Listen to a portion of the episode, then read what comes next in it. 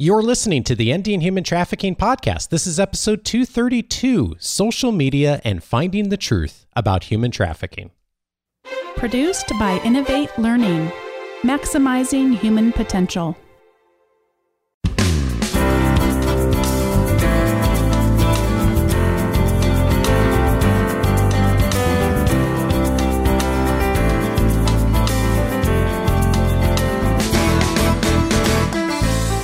Welcome to the Ending Human Trafficking podcast. My name is Dave Stachowiak.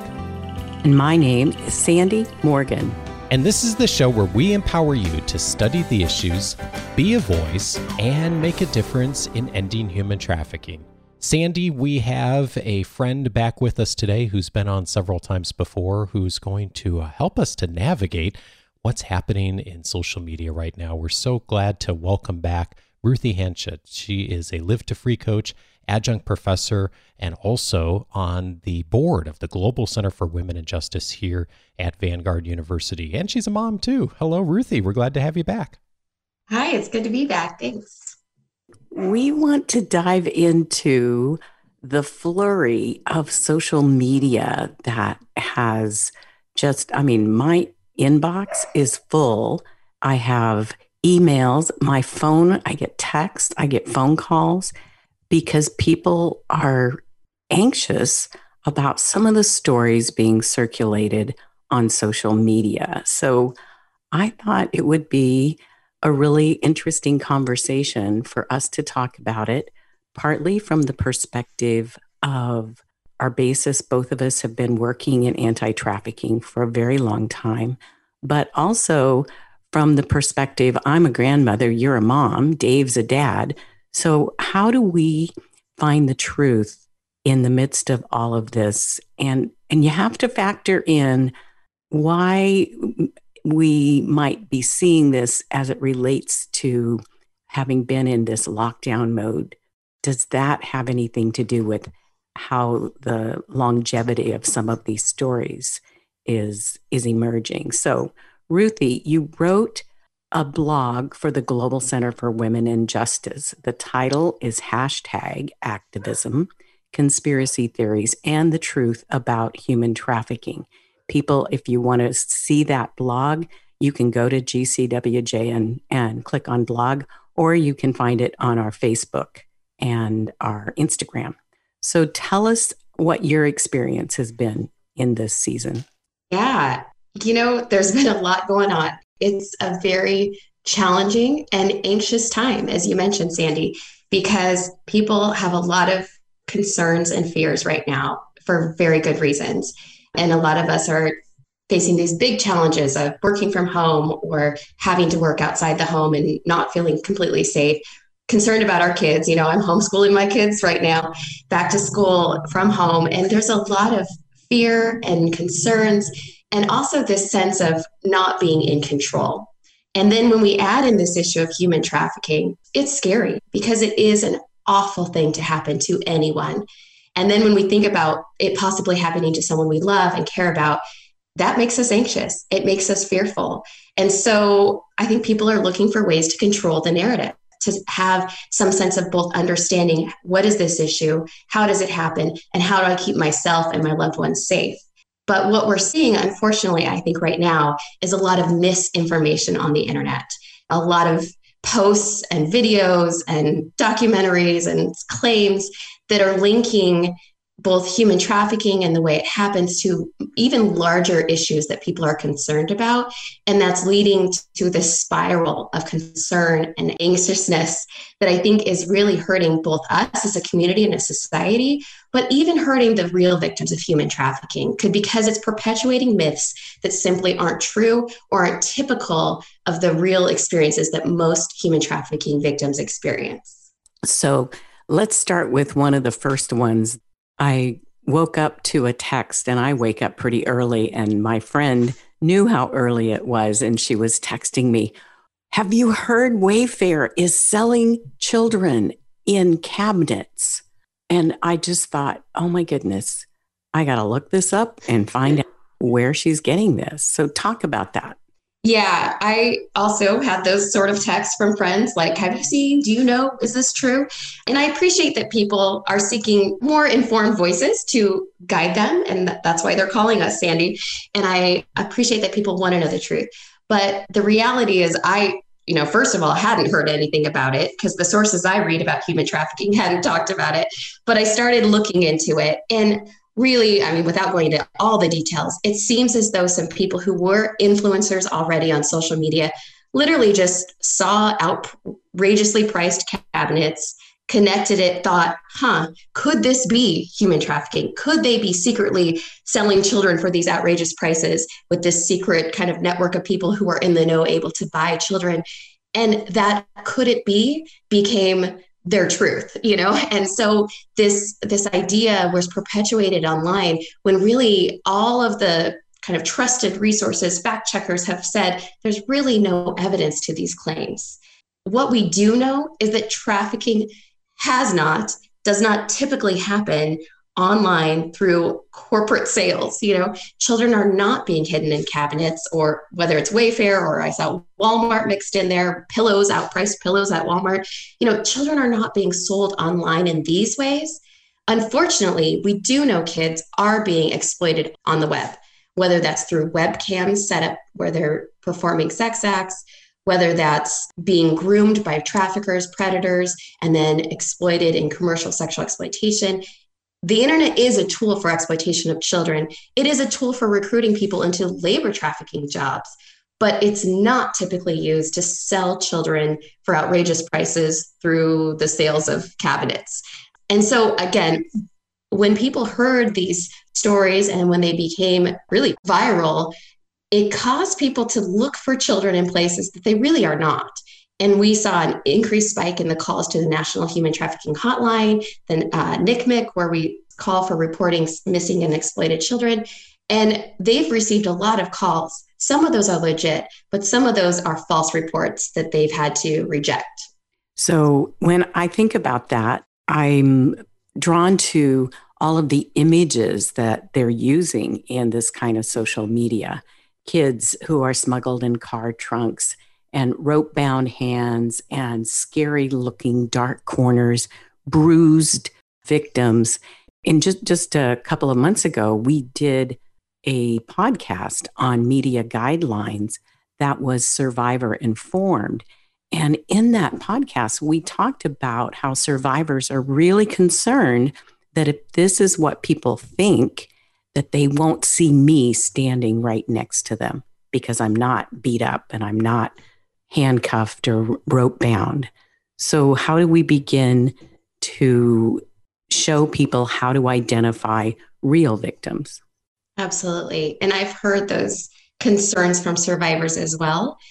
And we, it's our duty as the community that are interacting with real live human trafficking victims to learn, to identify, and to respond to the real situations that they're in. And as you've said many a time, Sandy, it's not the ropes, it's not the basements that are keeping people in bondage. It's psychological, emotional connections to their traffickers and the fear of the repercussions if they step away from that situation.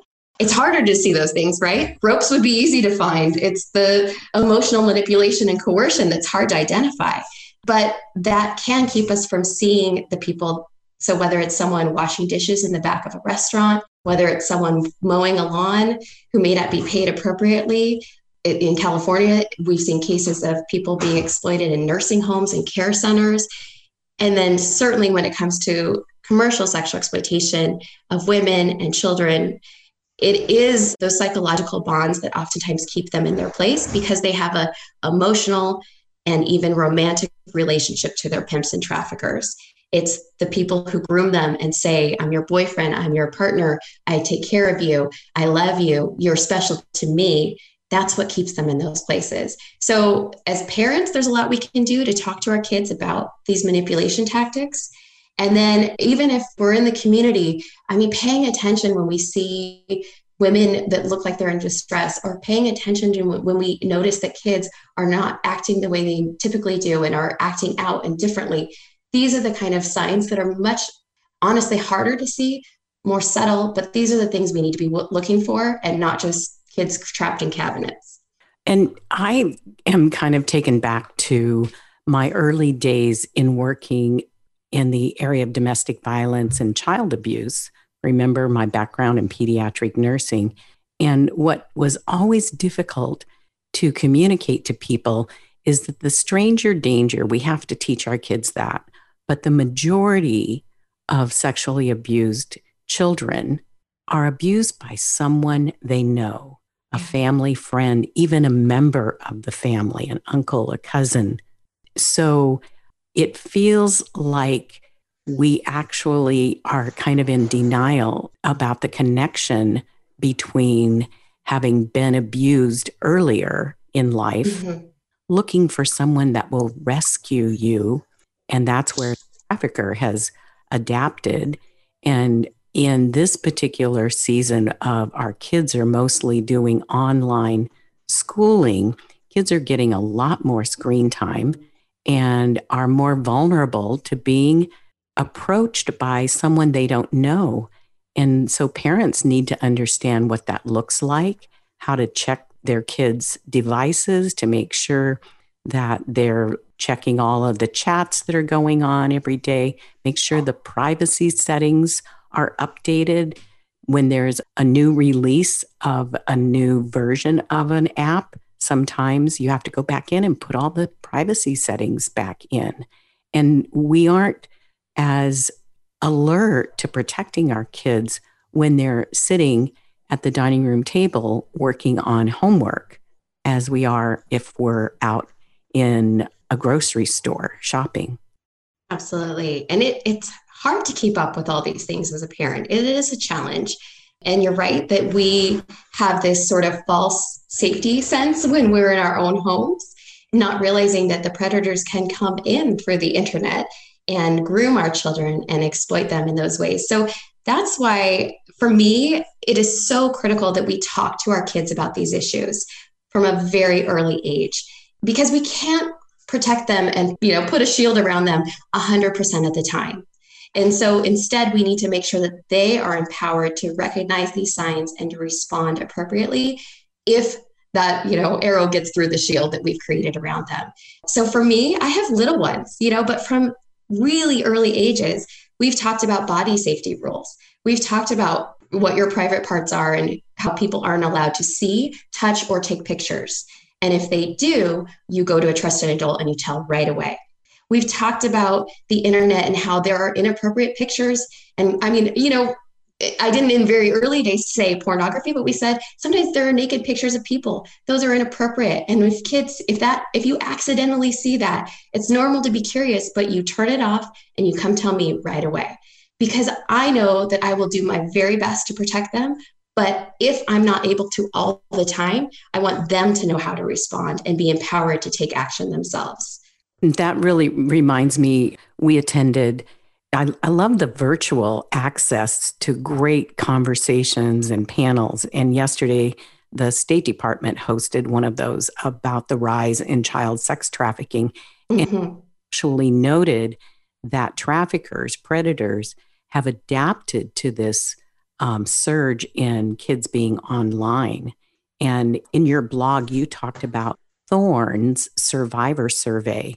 And you want to talk about who Thorn is and what they discovered? Yeah, well, Thorn is a great organization that especially works with survivors. And they did a survey of survivors who have experienced sexual exploitation. And basically, what they found is most people are exploited by people they know that they oftentimes are offered protection, connection, security, affection. These are things that every typical teenager longs for, right? And so it's important that we realize that we, as parents and as safe adults in, in young people's lives, we want to be talking to them before the traffickers do. And we also want to be creating safe relationships and connections so that kids are not seeking those with others.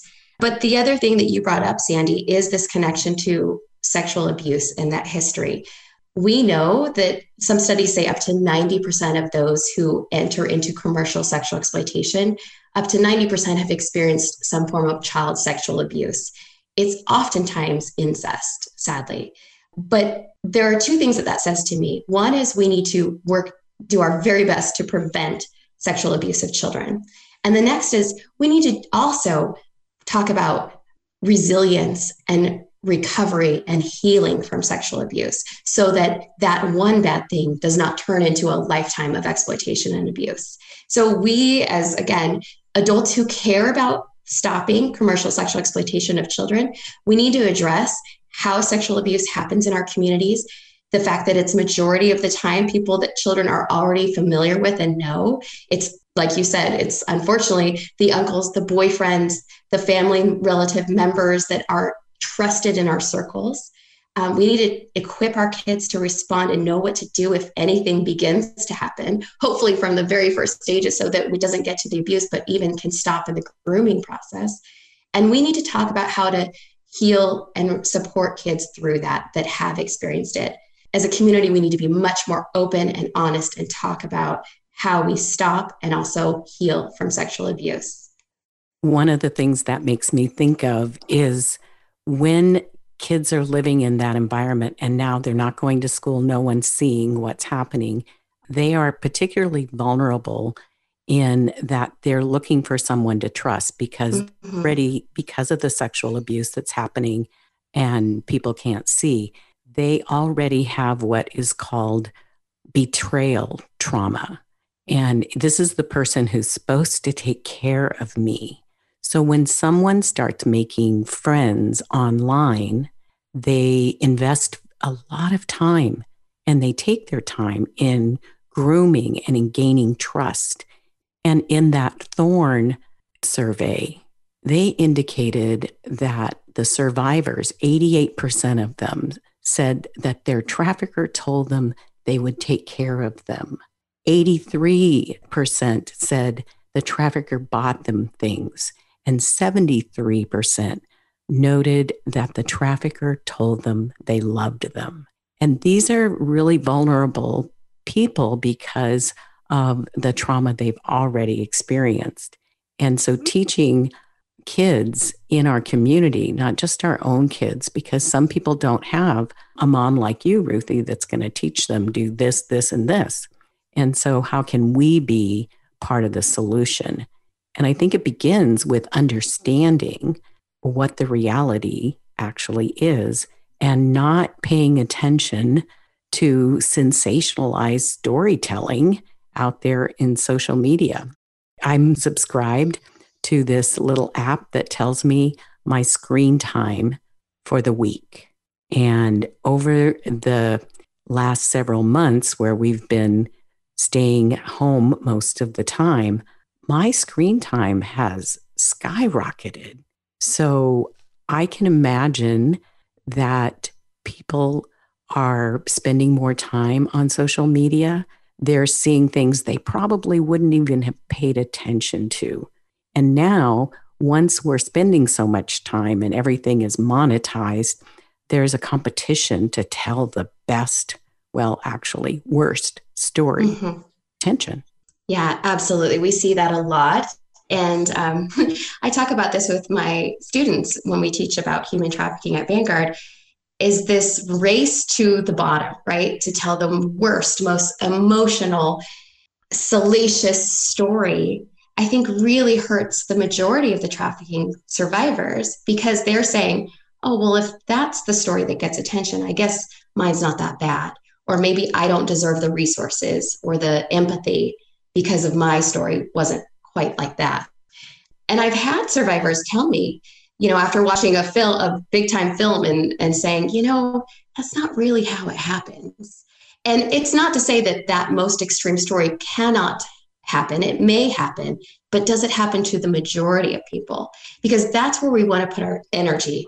We want to focus on how we can have the greatest impact. And by learning the more typical representative stories and ways in which people are exploited, we can then tackle that problem to affect the most good, the most people.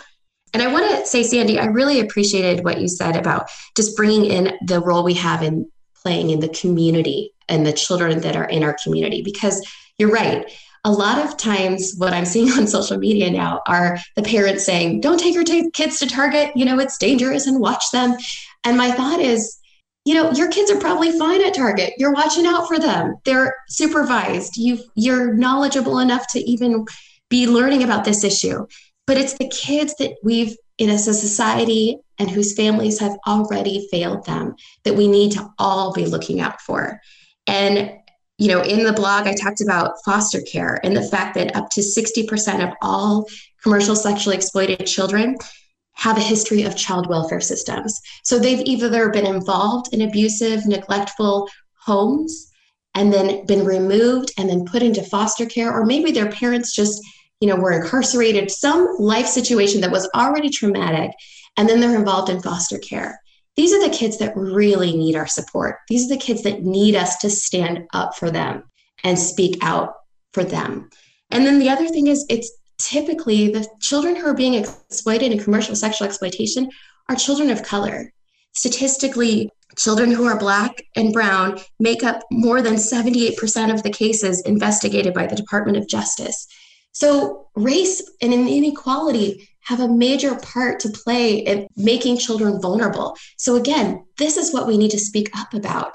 This is how we can protect all the children is by addressing these underlying issues within our community, these systemic injustice issues that really are risk factors for our children becoming exploited. It's not the trip to Target, it's these deeper issues that we need to tackle as a community.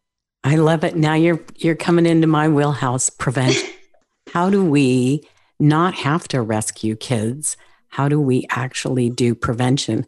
I love how you um, intentionally educate your kids I also love that we had Cal Walsh on the last podcast. Mm-hmm. We talked about how to use the free resources to educate your kids. So I've been trying to figure out a way to get more people who have time to be volunteers in, in schools. I was talking to somebody on a literacy program nonprofit to use those materials, disperse them to families you talked about how you teach your kids about pornography and the NetSmartz video, It's Okay to Tell, teaches that in seven minutes. So even though you don't know what to say to your kids, the video is been des- designed to be age appropriate and follow best educational practices as well. So I think offering resources to people. And then I got an email from a pastor about his kids had been contacted through social media while they were studying for their classes.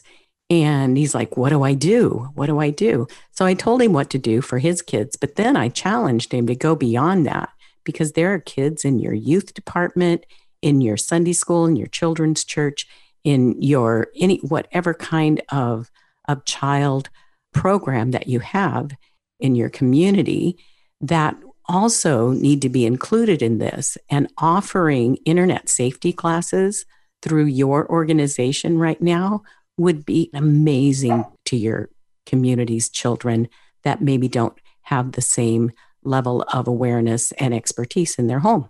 Absolutely. And there, I mean, we can all make an effort to do that. We can all, again, use that social media tool for good to perpetuate truth and helpful resources. One that I love is the Mama Bear Effect is a resource center for very young children. They talk about body safety rules, and it's okay, like you said, you know, it's okay to tell, it's okay to say, no, this is my body and I have power over it, rather than, you know, some of the messages that we might teach our kids, which really get into consent that can erode some of their ability to say no to unhealthy touch. The Mama Bear Effect has lots of helpful resources for they call rocking the talk you know talking to your kids about both the development and, and changes in the body, but also protection and safety issues. I love them for really young kids resources. And as you said, Sandy, you know, we've been doing our part here at the Global Center to really try to address both youth and parents. We partnered recently to do a webinar where our Live to Free team taught about online safety. And then we had a follow up conversation for parents because all of us can begin to have those conversations, even if it's just in your circle, your social circle, and say, hey, this is a resource I found, or this is the online um, tool that I found that helps me make sure I'm monitoring what my kids are seeing online. Just sharing that information and having those conversations is really helpful because it can feel overwhelming. And we, as parents and as community members, as youth leaders, want to begin to have those open conversations. So, we're going to put links to Mama Bear, to those cyber panels that we did. And we will continue this conversation and try and do our best to equip this community to make sure the children around you are safe. And that's going to take everybody doing something. But one of the key statements in your blog that really I highlighted it, I circled it, is we cannot let the drive to find the most emotionally extreme story prevent us from the empathy due to all victims or to ignore the warning signs of the subtle ways most trafficking victims are groomed and exploited in our own communities. Ruthie, we're going to keep having this conversation over the next few months. We're going to post on our social media, on Facebook, on Instagram, and Twitter. Please reach out to us if you have more questions because we want to be part of prevention and part of the solution. Thank you so much for joining us today. You're welcome. It was a pleasure. Thank you both so much for this conversation. I know I'm pulling some resources that I'm going to start using with our kids, uh, especially the Mama Bear Effect. What a great resource. You know, uh, this is such an important conversation, and I hope that it is getting you thinking about taking the first step as well. Um, we're inviting you to hop online and to download a copy of Sandy's book, The Five Things You Must Know a quick start guide to ending human trafficking. It'll give you the five critical things that Sandy and as her work through the Global Center for Women and Justice has identified that you should know before you join the fight against human trafficking. You can get access to the guide by going over to endinghumantrafficking.org. That's also the best place to go for the notes and all the links that we've mentioned in today's episode, and of course, all of our past episodes as well. And then finally, while you're online, we'd recommend going over to ensurejustice.com. You can find out more about the next Ensure Justice Conference coming up March 5th and 6th, 2021. EnsureJustice.com for all the information there. Have a great week, and we'll see you back in two weeks. Thanks, Sandy. Thanks, Dave. Thanks, Ruthie.